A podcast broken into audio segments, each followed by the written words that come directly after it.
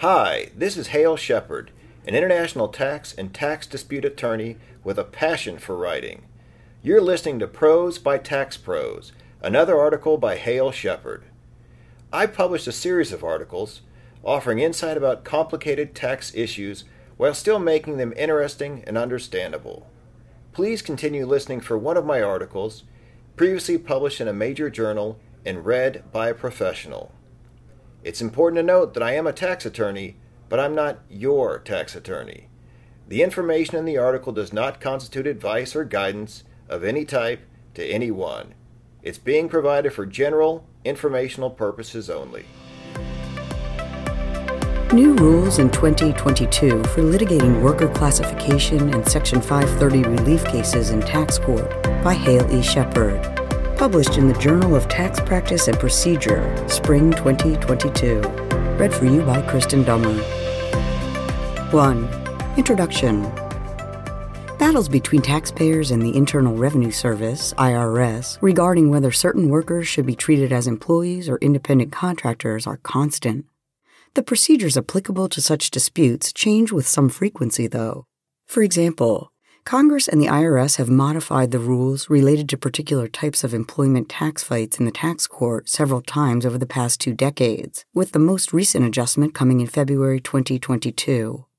This article explains the four main categories of workers, effective strategies that taxpayers can raise during IRS audits or administrative appeals, evolution of the rules under Code Section 7436 concerning litigation of select employment tax issues before the tax court, and taxpayer favorable issues absent from recent IRS guidance about the tax court disputes. 2. Four categories of workers. Readers must grasp the main categories of workers to appreciate this article. Workers fall into four groups statutory employees, statutory non employees, common law employees, or independent contractors. Statutory employees are, like they sound, workers defined as employees in a statute. For instance, tax provisions explain that the term employee includes officers of corporations as well as individuals who work as 1. agent drivers or commission drivers engaged in distributing particular products, 2 full time insurance salespersons. 3. So called home workers who perform work on goods provided by their principals according to specifications set by the principals and then return the improved goods to the principals or a designated party and four, traveling or city salespersons who solicit for their principals on a full time basis orders from wholesalers, retailers, contractors, or operators of hotels, restaurants, or similar establishments for merchandise for resale or supplies for use in their business operations. For their part, statutory non employees are workers who are specifically excluded from the definition of employee by a statute.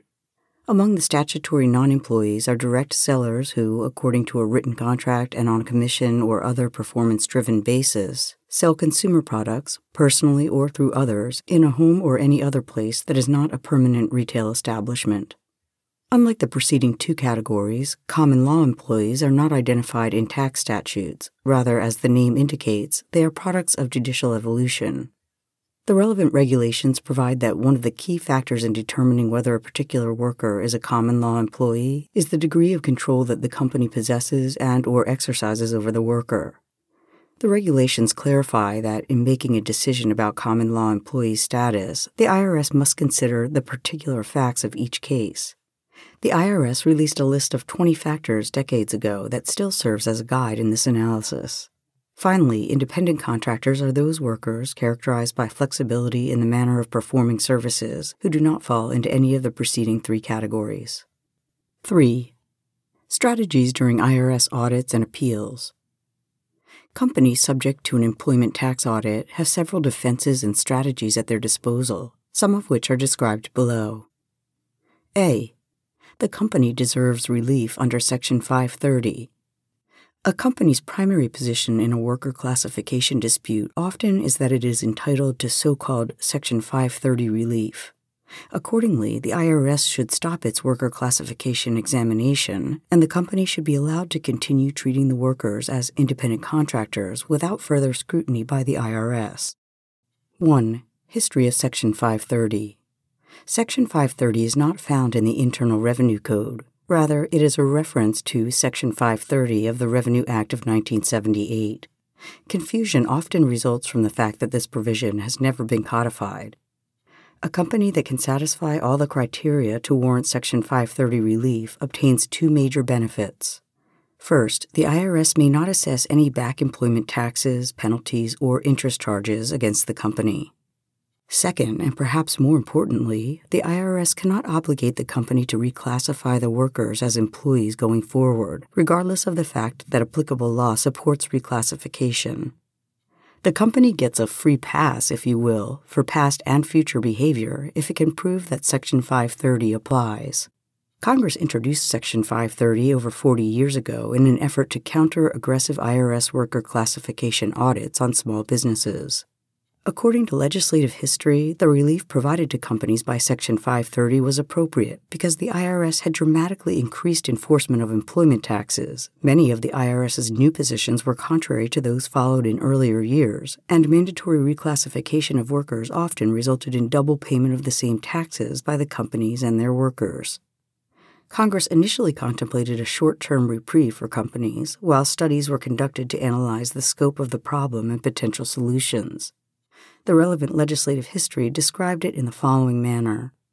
The Senate Finance Committee believes that it is appropriate to provide interim relief for taxpayers who are involved in employment tax status controversies with the Internal Revenue Service and who potentially face large assessments as a result of the IRS's proposed reclassifications of workers until the Congress has adequate time to resolve the many complex issues involved in this area. Section 530 has remained in effect for more than four decades, despite these early thoughts about a temporary halt to overreaching by the IRS. The law has been amended three times during this period, with each occasion further strengthening the rights of companies invoking Section 530 relief. For instance, the law and IRS policies have evolved to ensure that the IRS, not the company under attack, has the duty of broaching the issue of potential relief. The law now states that IRS personnel conducting a worker classification audit shall provide the company with written notice of the existence and terms of Section 530 before or at the commencement of the audit. The Internal Revenue Manual contains additional details in this regard, explaining that Section 530 is a relief provision that the IRS must consider as the first step in any case involving worker classification, and that the IRS must first explore the applicability of Section 530 even if the taxpayer does not affirmatively raise the issue. Congress has stated and the IRS has officially acknowledged that Section 530 relief must be construed liberally in favor of taxpayers. 2. Three criteria for Section 530. The law is like a self fulfilling prophecy. It provides that if a company treated a worker as an independent contractor for certain tax periods, then the worker shall be deemed to be an independent contractor for such periods, provided that the company filed federal tax and information returns in a manner consistent with the worker's status as an independent contractor, reporting consistency, treated all workers holding substantially similar positions as independent contractors, substantive consistency, and had a reasonable basis for treating the worker as an independent contractor, reasonable basis. With respect to the last component, a company has a reasonable basis for treating a worker as an independent contractor if it does any of the following.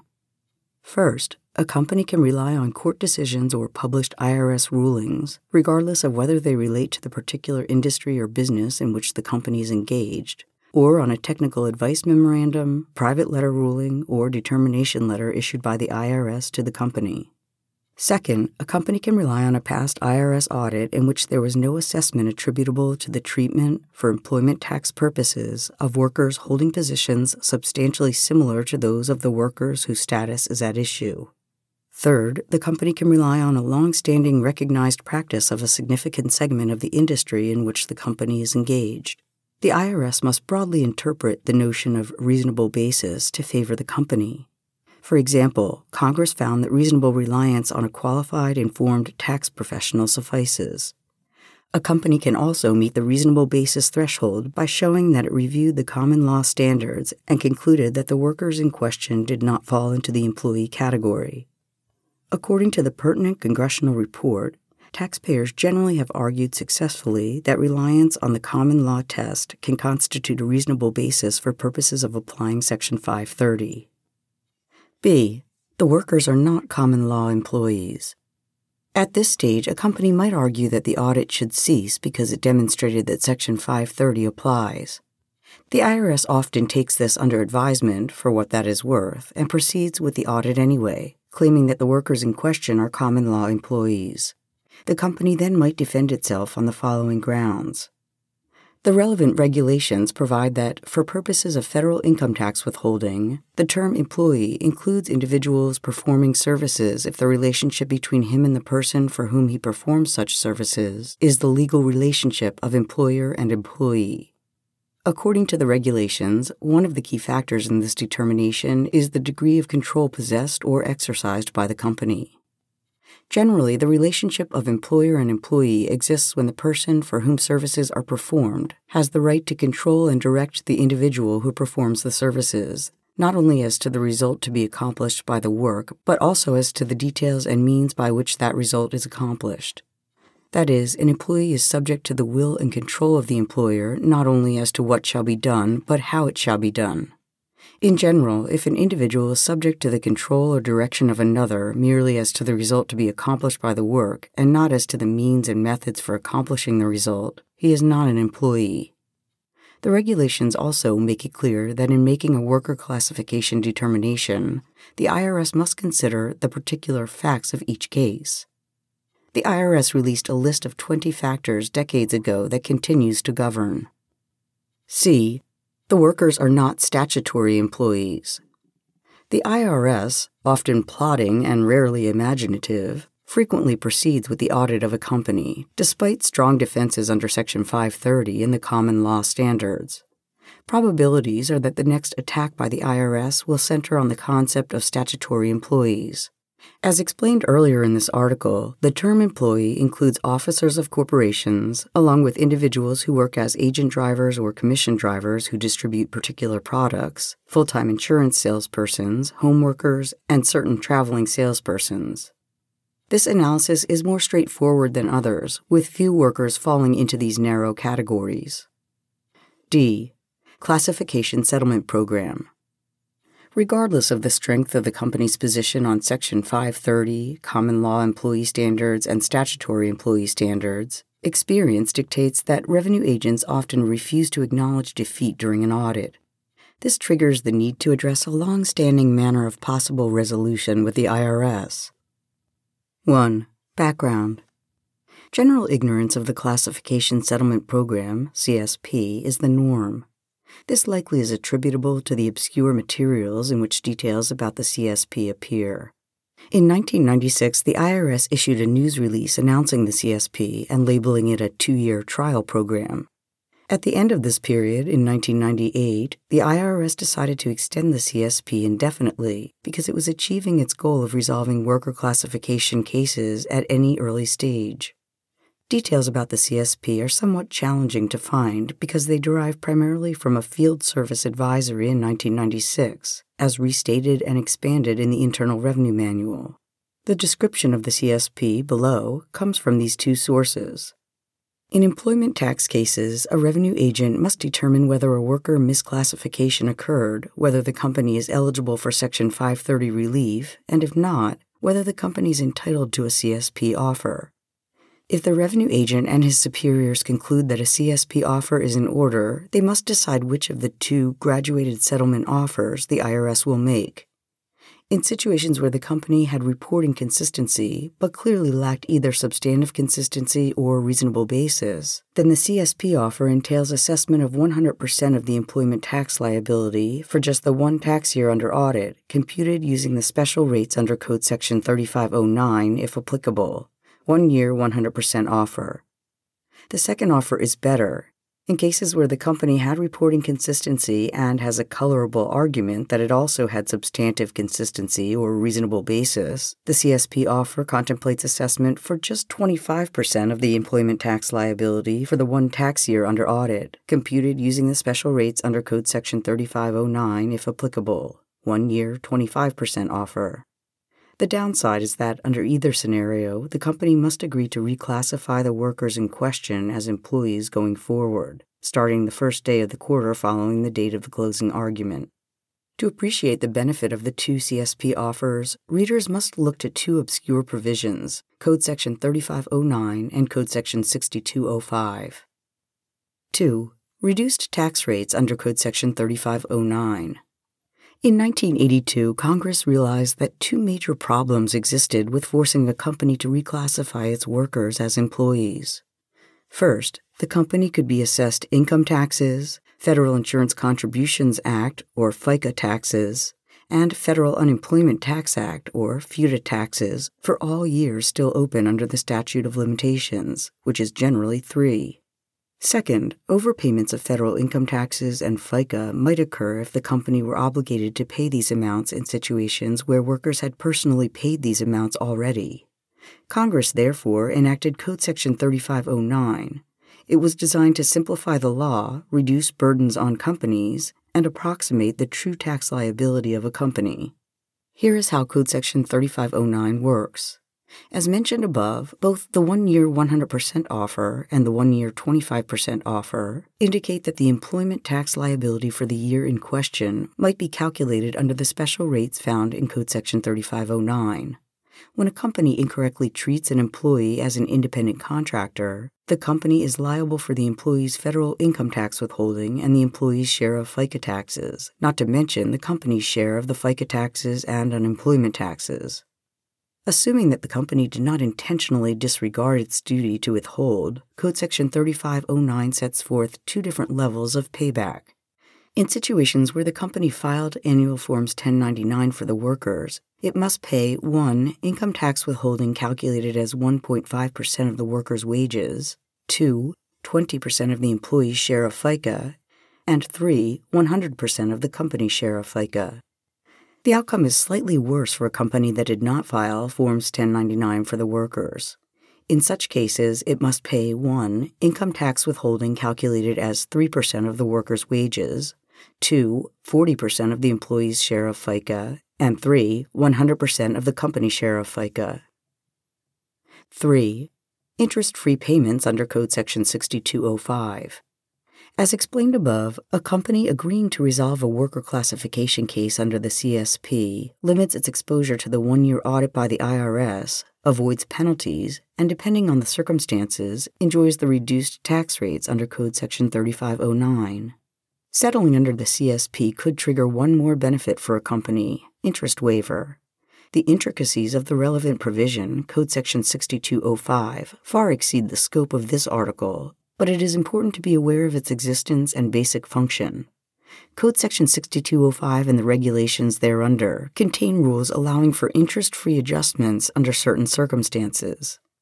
Importantly, the IRS has liberally interpreted these rules for decades, thereby allowing companies that concede worker classification cases to avoid interest charges. 4. Evolving rules regarding the tax court litigation.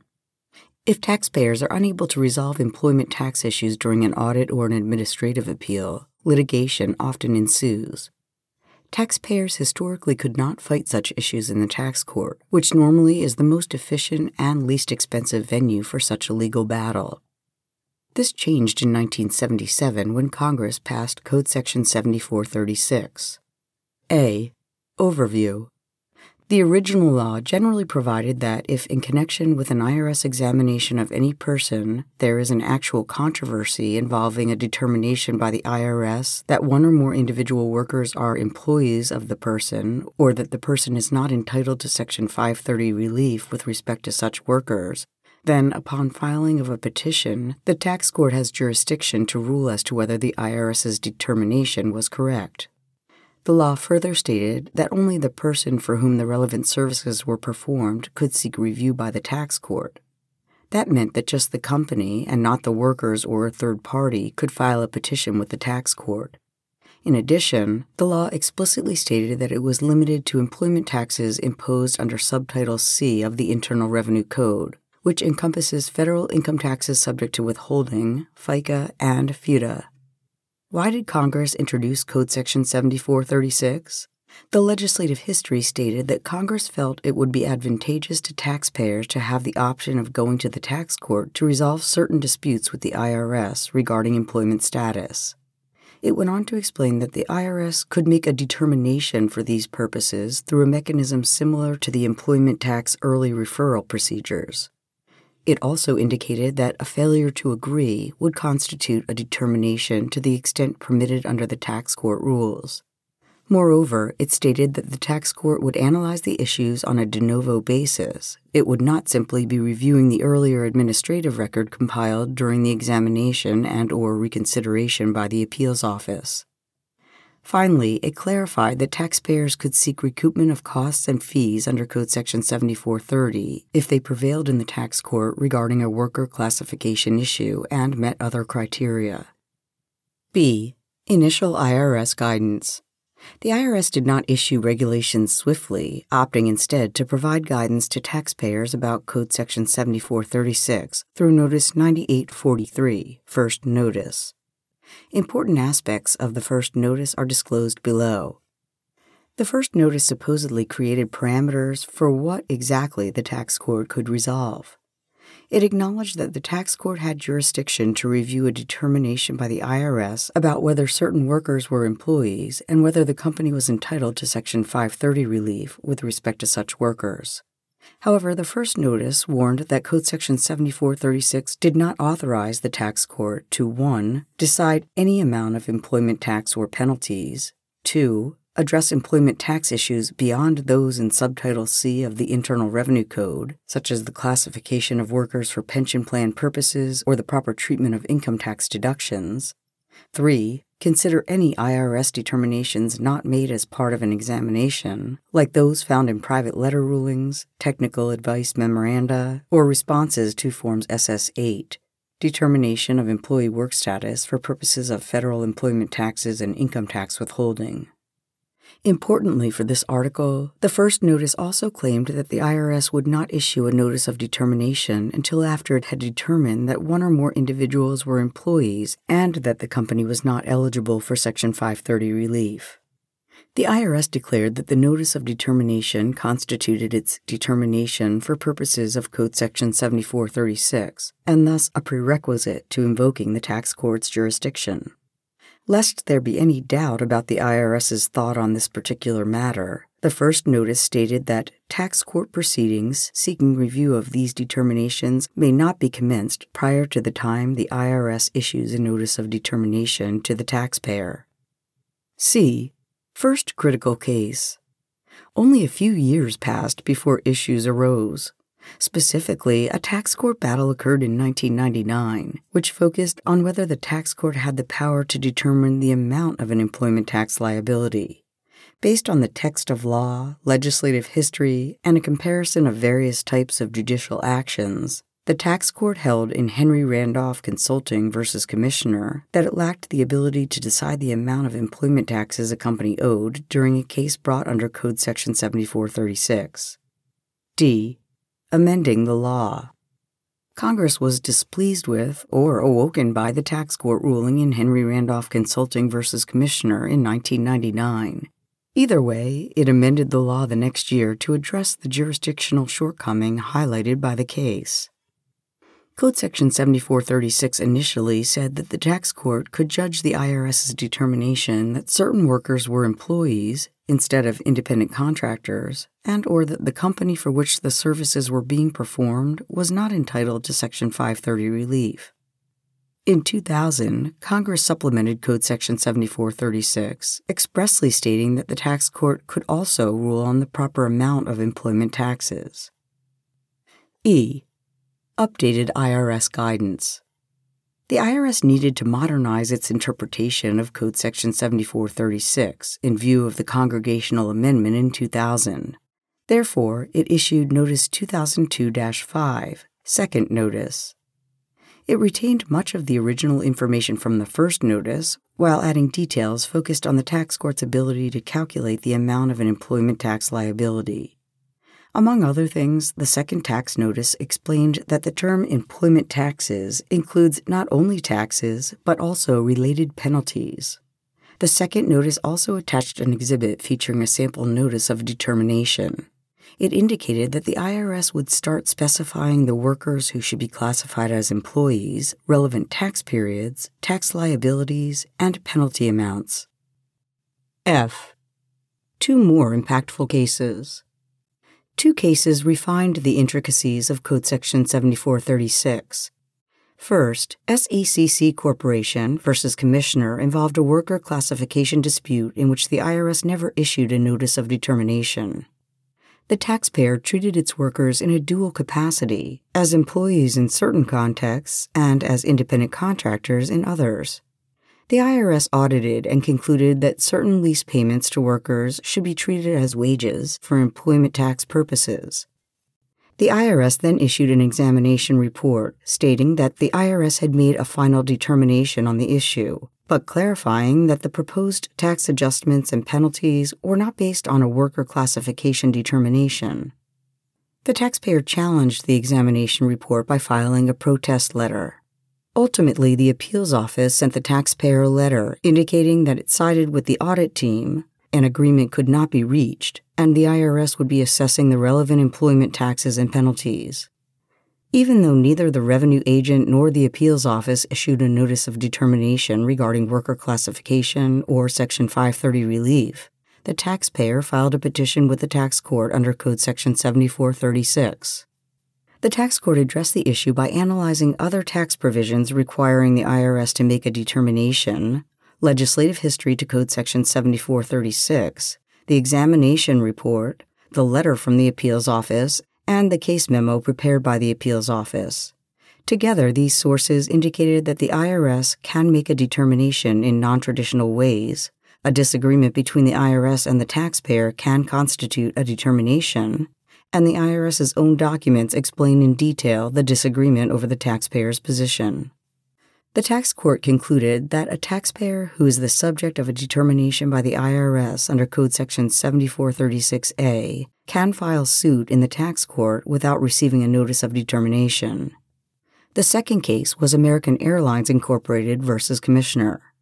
It involved payments to flight attendants who were based abroad, had limited contact with the United States, and worked pursuant to a restricted visa. The IRS conducted an audit related to the workers and took the position that the company was liable for employment taxes and mandatory income tax withholding on non resident aliens. Wrangling before the appeals office ensued, with the company continuously arguing that it was eligible for relief under Section 530. Agreement was unfeasible, so the IRS issued a notice of deficiency regarding the tax withholding issue. It did not, however, send a notice of determination.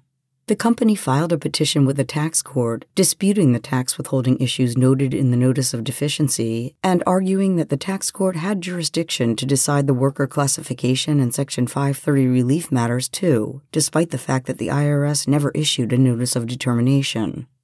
The IRS argued that the tax court lacked jurisdiction because there was no actual controversy regarding the relevant matters.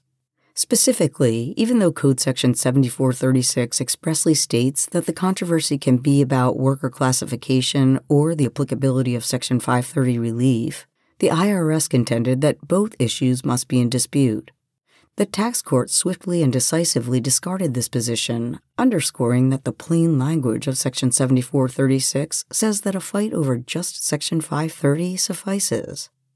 The IRS next maintained that the IRS never made a determination which is necessary to trigger involvement by the tax court.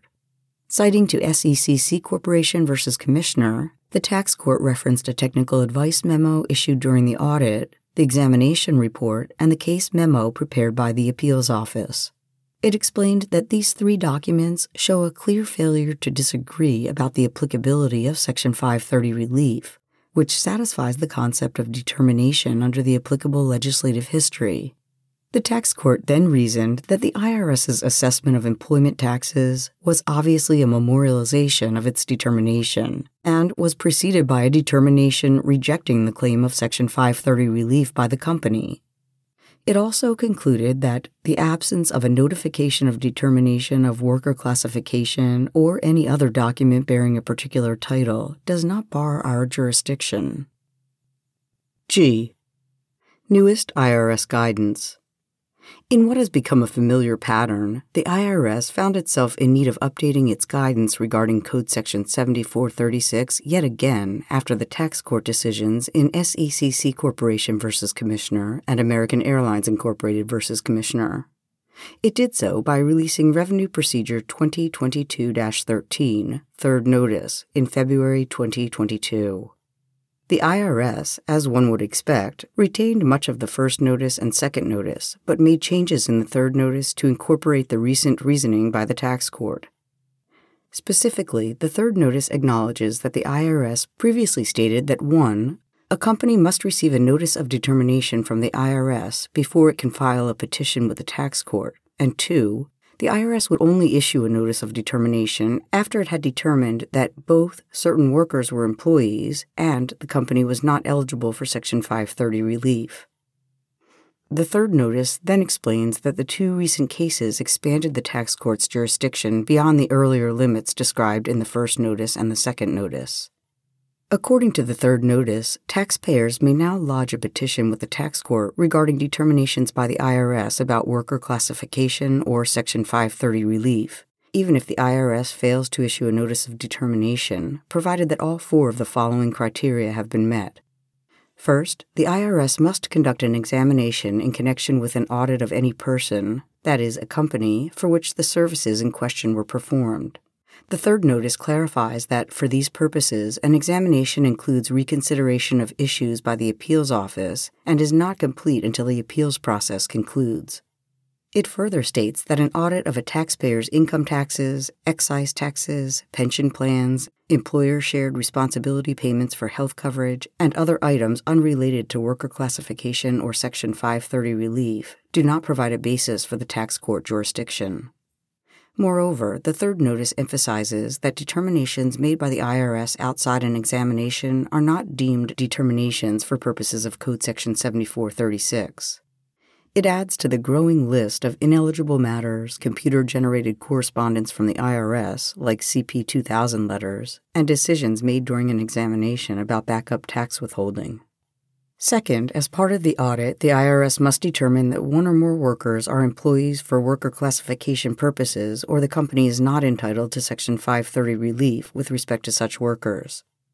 The third notice explains that several items do not fall into these categories, including employment tax adjustments based on the IRS's rejection of assertions by a taxpayer that amounts paid to workers are loan repayments, distributions, or are exempt from the definition of wages or employment. The third notice reiterates that conclusions by the IRS that a taxpayer is liable for backup withholding are not determinations for purposes of Code Section 7436 because such withholding does not apply when workers are employees. Third, an actual controversy must exist about a determination made by the IRS as part of an examination. The third notice states that there is no actual controversy involving worker classification if the taxpayer agrees that it made payments in connection with an employer employee relationship, but argues that such payments do not constitute wages and or that the particular services provided are not employment.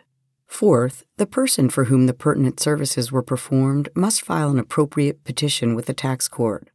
The third notice clarifies that the following persons generally cannot submit a petition individual workers, certified professional employer organizations, reporting agents, payroll processing entities, or third party payer agents. The third notice then reminds taxpayers that the 90 day period during which a petition must be filed cannot be extended or suspended, and contacting the IRS for additional information, receiving correspondence from the IRS, or other events will not change such period. The notion that a taxpayer can file a petition with the tax court even if the IRS fails to issue a notice of determination provides additional comfort, but it might be superfluous. Why? The third notice declares that the IRS will provide taxpayers with a notice of determination 1. At the conclusion of every examination involving a determination of worker classification and or section 530 relief, or 2. After reconsideration of such matters by the appeals office. The third notice then provides the IRS a safety net. It explains that in situations where the IRS erroneously assesses employment taxes without first sending taxpayers the requisite notice of determination or obtaining a settlement agreement, it will abate the assessment. However, the third notice clarifies that after correcting any procedural defects, the IRS may issue the notice of determination or assess taxes as appropriate, as long as the relevant assessment periods remain open. 5. Important items missing from IRS guidance. Two important items, both favorable to taxpayers, are conspicuously absent from the first notice, second notice, and third notice. Readers need to be aware of these. A chance to shift burden to the IRS. There was no mention of burden shifting in the tax court disputes. If a company establishes a prima facie case that it was reasonable to treat the workers as independent contractors, and the company fully cooperated with reasonable requests from the IRS during the audit, then the burden of proof with respect to the classification issue shifts to the IRS. Why did Congress insert this special procedural rule aiding taxpayers?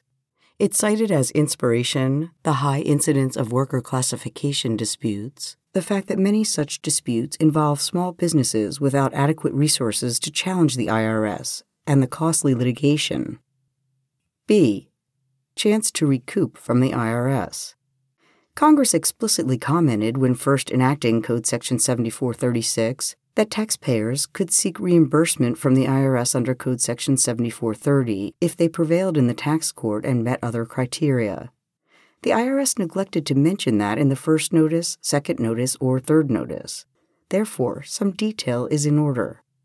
The prevailing party in an administrative proceeding or litigation with the IRS might be awarded reasonable fees and costs. Recoverable administrative costs can include charges imposed by the IRS, legal bills, expenses for expert witnesses, and costs of any study, analysis, report, test, or project necessary for the preparation of a case. Litigation costs for which the taxpayer may seek reimbursement follow similar guidelines.